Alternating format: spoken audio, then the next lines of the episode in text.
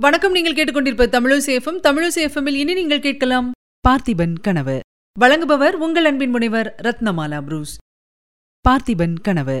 மூன்றாம் பாகம் அத்தியாயம் பதினெட்டு. பராந்தகபுரத்தில். சூனியமான அந்த மகேந்திர மண்டபத்தை பொன்னன் உள்ளும் புறமும் பலமுறை சுற்றி சுற்றித் தேடினான். மகாராஜா எப்படி மாயமாய் போயிருப்பார் என்று சிந்தனை செய்தான். நேற்று சாயங்காலம் காட்டு வெள்ளத்தில் கரை சேர்ந்தது முதல் நடந்தனவெல்லாம் ஒருவேளை கனவோ? என்று கூட அவனுக்கு தோன்றியது. இதற்கிடையில் வைத்தியனும் வண்டிக்காரனும் அவனை தொந்தரவு செய்யத் தொடங்கினார்கள். தன்னிடம் ஆபத்து காலத்தில் செலவுக்காக வைத்திருந்த பொற்காசுகளில் ஒன்றை அவர்களுக்கு கொடுத்து அனுப்பினான். இளவரசருக்கு ஜூரம் முற்றி ஜன்னியின் வேகத்தினால் எழுந்து ஓடிப் போயிருப்பாரோ? என்று பொன்னன் மனத்தில் தோன்றியபோது பகீர் என்றது. அவனும் பித்தம் கொண்டவனைப் போல் அங்குமிங்கும் அலையத் தொடங்கினான். குடுகுடுவென்று நதிக்கரைக்கு ஓடுவான். மறுபடியும் மகேந்திர மண்டபத்துக்கு வந்து ஆசையுடன் நெஞ்சு திக் திக்கென்று அடித்துக்கொள்ள உள்ளே எட்டிப் பார்ப்பான். மனம் கலங்கியிருந்தபடியால் இன்னது செய்கிறோம் என்று தெரியாமல் விக்ரமன் படுத்திருந்த வைக்கோலை எடுத்து உதறுவான். பிறகு வெளியிலே வந்து உறையூர் சாலையோடு கொஞ்ச தூரம் போவான். மறுபடியும் திரும்பி வருவான். இப்படி ஒரு தடவை அவன் திரும்பி மண்டபத்தை நோக்கி வந்தபோது மண்டபத்திலிருந்து சற்று தூரத்தில் இருந்த ஒரு பெரிய இலுப்ப மரத்துக்குப் பின்னால் ஓர் உருவம் மறைவதைக் கண்டான். அது ஒரு சித்திரக்குள்ளனின் வடிவமாக தெரிந்தது. கொல்லிமலையில் அருவிப்பாதையில் தான் அன்று பார்த்த பயங்கர உருவங்கள் பொன்னனுக்கு ஞாபகம் வந்தன. நேற்றிரவு இருளில் நடந்த சம்பாஷணையும் நினைவு வந்தது. ஓஹோ மகாராஜா நரபலிக்காரர்களின் கையிலேதான் அகப்பட்டுக் கொண்டார் என்று எண்ணிய போது பொன்னனுக்கு வந்த ஆத்திரத்துக்கும் துயரத்திற்கும் அளவே இல்லை.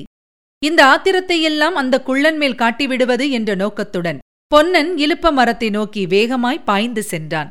தன்னை பிடிக்க வருகிறான் என்று தெரியாமல் மறைந்து நின்ற குள்ளன் மேல் திடீரென பாய்ந்து கெட்டியாக பிடித்துக்கொண்டு இரண்டு குலுக்கு குலுக்கினான். முதலில் சற்று திகைத்த குள்ளன் விரைவில் சமாளித்துக் கொண்டு என்ன அப்பா என்ன சமாச்சாரம்? எதற்காக இவ்வளவு ஆத்திரம்? என்று கேட்டான்.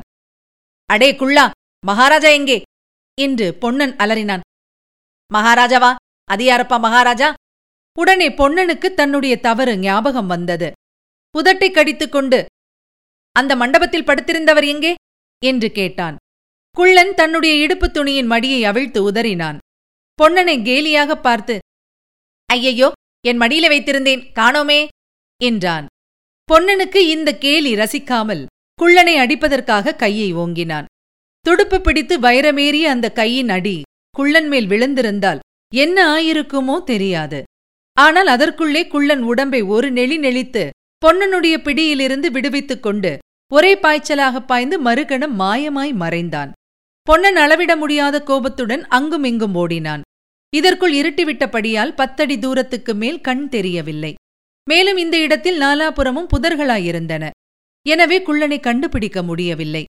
மிக்க மனச்சோர்வுடன் பொன்னன் திரும்ப எத்தனித்த போது திடீரென்று அந்த இலுப்ப மரத்தின் மேலே இருந்து ஊ என்று ஆந்தை கத்துவது போல் ஒரு குரல் கேட்டது. பொன்னன் திகிலுடன் மேலே அண்ணாந்து பார்த்தான். அடர்ந்த மரக்கிளையில் இருண்ட குள்ள வடிவம் காணப்பட்டது. இன்னொரு தடவை ஊ என்று அழகு காட்டுவது போல் அவ்வுருவம் கூவிற்று. பொன்னனுக்கு அப்போது வந்த கோபம் இவ்வளவு அவ்வளவு அல்ல. அந்த மரத்தை வேரோடு பிடுங்கி சாய்த்து விடலாம் என்று எண்ணினான். அப்போது குள்ளன் அடே புத்தியற்றவனே மகா பத்திரகாளியின் பக்தனை உன்னால் என்ன செய்ய முடியும்? என்று கேட்டான். பொன்னனுடைய மனத்தில் இப்போது ஒரு யுக்தி தோன்றியது. அதை பற்றி அவன் யோசித்துக் கொண்டிருக்கும் போதே குள்ளன் அடே முரடா நீ மகாகாளியின் பக்தனாகின்றாயா? உன் கஷ்டங்கள் எல்லாம் நீங்கும் என்றான். என்னையா காளி பக்தனாக சொல்லுகிறாய்? என்று பொன்னன் சிரித்தான். ஏண்டா சிரிக்கிறாய்?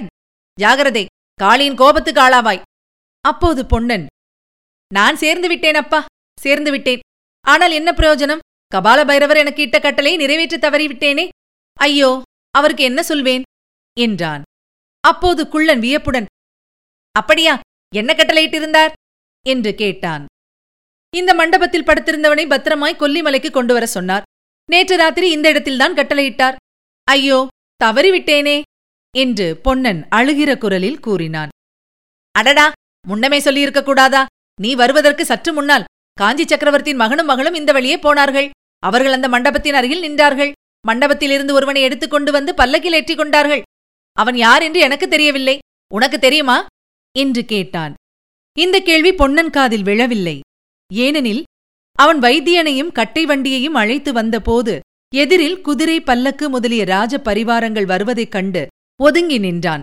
குதிரை மேல் குந்தவி தேவியை கண்டதும் அவளுடைய கண்ணில் பட்டுவிடாமல் வண்டியின் பின்னால் நன்றாய் மறைந்து கொண்டான். பல்லக்கை அவன் கவனிக்கவில்லை. இப்போது அதெல்லாம் பழிச்சென்று ஞாபகம் வந்தது. குள்ளன் சொல்வது உண்மையா இருக்கலாம் என்று தோன்றிற்று. ஏனப்பா மௌனமாயிருக்கிறாய்? என்ன யோசிக்கிறாய்? என்று குள்ளன் மரத்தின் மேலிருந்து கேட்டான். பொன்னன் அவனை பார்த்து என்ன யோசிக்கிறேனா? உன்னை எப்படி காளிக்கு பலி கொடுப்பது என்றுதான் யோசிக்கிறேன். என்று கூறி கீழே கிடந்த ஒரு கல்லை எடுத்து அவன் மேல் வீசி எறிந்தான்.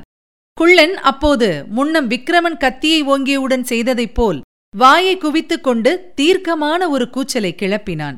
அந்த பயங்கரமான ஒலியைக் கேட்டதும் பொன்னனுக்கு உடம்பெல்லாம் மயிர் கூச்சல் எடுத்தது. அங்கிருந்து அவன் ஒரே ஓட்டமாக உறையூர் சாலையை நோக்கி ஓடத் தொடங்கினான். அந்த காட்டாற்றங்கரையிலிருந்து சுமார் காத தூரத்திலிருந்த பராந்தகபுரம் என்னும் ஊரை பொன்னன் அடைந்த போது இருட்டி ஒரு ஜாமத்துக்கு மேல் இருக்கும். ஆனால் அங்கே தீவர்த்தி வெளிச்சமும் வாத்திய முழக்கமுமா ஏக தடபுடலாயிருந்தது. பொன்னன் என்னவென்று விசாரித்த போது சக்கரவர்த்தியின் திருக்குமாரரும் திருக்குமாரியும் விஜயம் செய்திருப்பதாகவும் அவர்களுக்கு வரவேற்பு உபச்சாரங்கள் அவ்வூர் கோயிலில் நடந்து கொண்டிருப்பதாகவும் அதற்காக ஊருக்கு வெளியே கூடாரங்கள் அடிக்கப்பட்டிருப்பதாகவும் தெரிந்து கொண்டான். அவர்கள் ஆலயத்தில் இருக்கும் சமயத்தில் தன்னுடைய சோதனையை முடித்துக் கொள்ள வேண்டும் என்ற எண்ணத்துடன் கூடாரங்கள் அடிக்கப்பட்டிருந்த இடத்திற்கு பொன்னன் விரைந்து சென்றான். ஊரைச் சேர்ந்தாற்போல் ஒரு மைதானத்தில் கூடாரங்கள் அடிக்கப்பட்டிருந்தன. யுவராஜா மகேந்திரனும் குந்தவி தேவியும் கோயிலுக்குப் போயிருந்தபடியால் இங்கே அவ்வளவு ஜனக்கூட்டமில்லை. சில காவற்காரர்கள் மட்டும் அங்குமிங்கும் நின்றார்கள். பணிப்பெண்களும் ஏவலாளர்களும் கூடாரங்களுக்குள் படுக்கை விரித்தல் முதலிய காரியங்களை செய்து கொண்டிருந்தார்கள். மைதானத்தின் ஒரு புறத்தில் கிழுவைச் செடிகளால் ஆன உயரமான வேலி அமைந்திருந்தது. அந்த வேலி ஓரமாக பொன்னன் சென்றான். ஓரிடத்தில் இரண்டு பணிப்பெண்கள் வம்பு பேசிக் கொண்டிருந்தது அவன் காதில் விழுந்தது. ஏண்டி மரகதம் திருவெண்ணைநல்லூரில் போய் இரவு தங்குவதாக அல்லவா ஏற்பாடு இருந்தது? இங்கே எதற்காக தங்கியிருக்கிறோம்? என்று ஒருத்தி கேட்டாள். உனக்கு தெரியாதா என்ன? வைத்தியர் சொன்னாராம் நோயாளிக்கு அமைதி வேண்டும் என்று. பல்லக்கிலே நெடுந்தூரம் தூக்கிக் கொண்டு போனால் அவரது உடம்பு நெகிழ்ந்து கொள்ளலாம் என்றாராம். அதற்காகத்தான். ஆமாண்டி அது யாரடி அப்பேற்பட்ட நோயாளி? அவனுக்காக இவ்வளவு தடபுடல் படுகிறதே. அவன் செண்பகத்தீவிலிருந்து வந்த ரத்தின வியாபாரியாம் தேவசேனன் என்று பெயராம். மாமல்லபுரத்து வீதியில் நமது தேவியை பார்த்தானாம். உறையூரில் இருக்கும் தன் தாயாரை பார்க்கப் போவதாக சொன்னானாம். அவன் அந்த ஆற்றங்கரை மண்டபத்தில் அனாதையாய் கிடக்கவே தேவி அவனை நம்மோடு உரையூருக்கு அழைத்துக் கொண்டு போகலாம் என்று பல்லக்கில் ஏற்றிக் கொண்டாள். அடி மரகதம் இதில் ஏதோ மர்மம் இருக்கிறதடி. என்னடி மர்மம்? கட்டாயம் இருக்கிறது. இல்லாவிட்டால் வழியில் அனாதையாய் கிடந்தவனுக்கு இப்படி ராஜ வைத்தியமும் ராஜோபச்சாரமும் நடக்காதடி மரகதம்? சீச்சி அவனை இந்த ஊரிலேயே விட்டுவிட்டு வைத்தியம் பார்த்து அனுப்பி வைக்க சொல்லலாம் அல்லவா நம்மோடு இதற்காக பல்லக்கிலேற்றி அழைத்துப் போக வேண்டும். ஆமாண்டி தங்கம் அதற்கு காரணம் இருக்கிறது. ஆனால் உனக்கு சொல்ல மாட்டேன். சொல்லாமல் போனால் நான் உன்னோடு பேசப் போவதில்லை. இல்லையடி கோபித்துக் கொள்ளாதே. இங்கே கிட்டவா சொல்லுகிறேன். யார் காதிலாவது விழப்போகிறது? சொல்லு பின்னே. உறையூர் ராஜகுமாரன் செண்பகத்தீவில்தான் இருக்கிறானாம். அவனை நம் தேவி காஞ்சி நகர் வீதியிலே பார்த்ததும் அவனை மன்னிக்கும்படி சக்கரவர்த்தியிடம் வேண்டிக் கொண்டதும் தெரியுமோ இல்லையோ? அந்த ராஜகுமாரனை பற்றி விசாரித்து தெரிந்து கொள்ளலாம் என்றுதான் பின்னோடு இந்த ரத்தின வியாபாரியை அழைத்து வருகிறார். ஓஹோ அப்படியானால் உறையூருக்கு போன பிறகும் இவன் நம்முடன் வசந்த மாளிகையிலே தான் இருப்பானாக்கும்? ஆமாம். ஏண்டி பரகதம் அந்த ரத்தின வியாபாரி நீ பார்த்தாயாடி? பார்க்காமல் என்ன நான் தானே அவனுக்கு மருந்து கொடுக்கிறேன். அவன் இளம் வயதாமேடி? ஆமாம் அதனால் என்ன ரொம்ப அழகா இருக்கிறானாமே. முகத்தில் களை சொட்டுகிறதாமே. அதற்காக? எனக்கென்னமோ மரகதம். கொஞ்சம் கூட பிடிக்கவில்லை. அப்படிப்பட்டவனை நமது தேவி தன் பக்கத்தில். அடி பாவி தேவியை பற்றி ஏதாவது சொன்னாயோ? உன் நாக்கை சுட்டு விடுவேன். சண்டாளி தேவியை பற்றி நான் என்னடி சொன்னேன்? ஏதோ சொல்ல ஆரம்பித்தாயே. சீ தேவியை பற்றி சொல்வேனாடி? அப்படிப்பட்ட இளம் ரூபவானுக்கு பக்கத்தில் உன்னை கொண்டு போய் விட்டு மருந்தும் கொடுக்க சொன்னால் நீ லேசிப்பட்டவளாடி? பெரிய மாயக்காரியாச்சே. வேறு ஏதாவது மருந்து கொடுத்து விட்டாயானால்? ஐயையோ கில்லாதேடி. இப்படி பேசிக்கொண்டே பணிப்பெண்கள் இருவரும் வேலி ஓரத்திலிருந்து அப்பால் போய்விட்டார்கள். பொன்னன் மேற்கண்ட சம்பாஷணையில் ஒரு வார்த்தை விடாமல் மிகவும் கவனமாய்க் கேட்டான். அவன் மனத்தில் வெகு காலமாக அறிந்திராத மகிழ்ச்சி உண்டாயிற்று. இன்னும் கொஞ்ச தூரம் வேலி ஓரமாகப் போனான். ஒரு கூடாரத்தில் கொஞ்சம் கலகலப்பாயிருந்தது அங்கே வேலியை சற்று விலக்கிக் கொண்டு உற்று நோக்கினான். தீவர்த்தி வெளிச்சத்தில் கட்டிலில் விக்கிரமன் படுத்திருப்பதும் பக்கத்தில் வைத்தியர் உட்கார்ந்து கையை பிடித்து பார்த்து கொண்டிருப்பதும் தெரிந்தது. சற்று நேரம் உற்று பார்த்து கொண்டே இருந்துவிட்டு பொன்னன் அங்கிருந்து கிளம்பினான். இதுவரை நீங்கள் கேட்டது அமரர் கல்கையின் பார்த்திபன் கனவு. வழங்கியவர் உங்கள் அன்பின் முனைவர் ரத்னமாலா புரூஸ். மீண்டும் அடுத்த அத்தியாயத்தில் சந்திக்கலாம். இணைந்திருங்கள் மகிழ்ந்திருங்கள். இது உங்கள் தமிழோசி எஃப்எம் இது எட்டு திக்கும் எதிரொலை கட்டம்.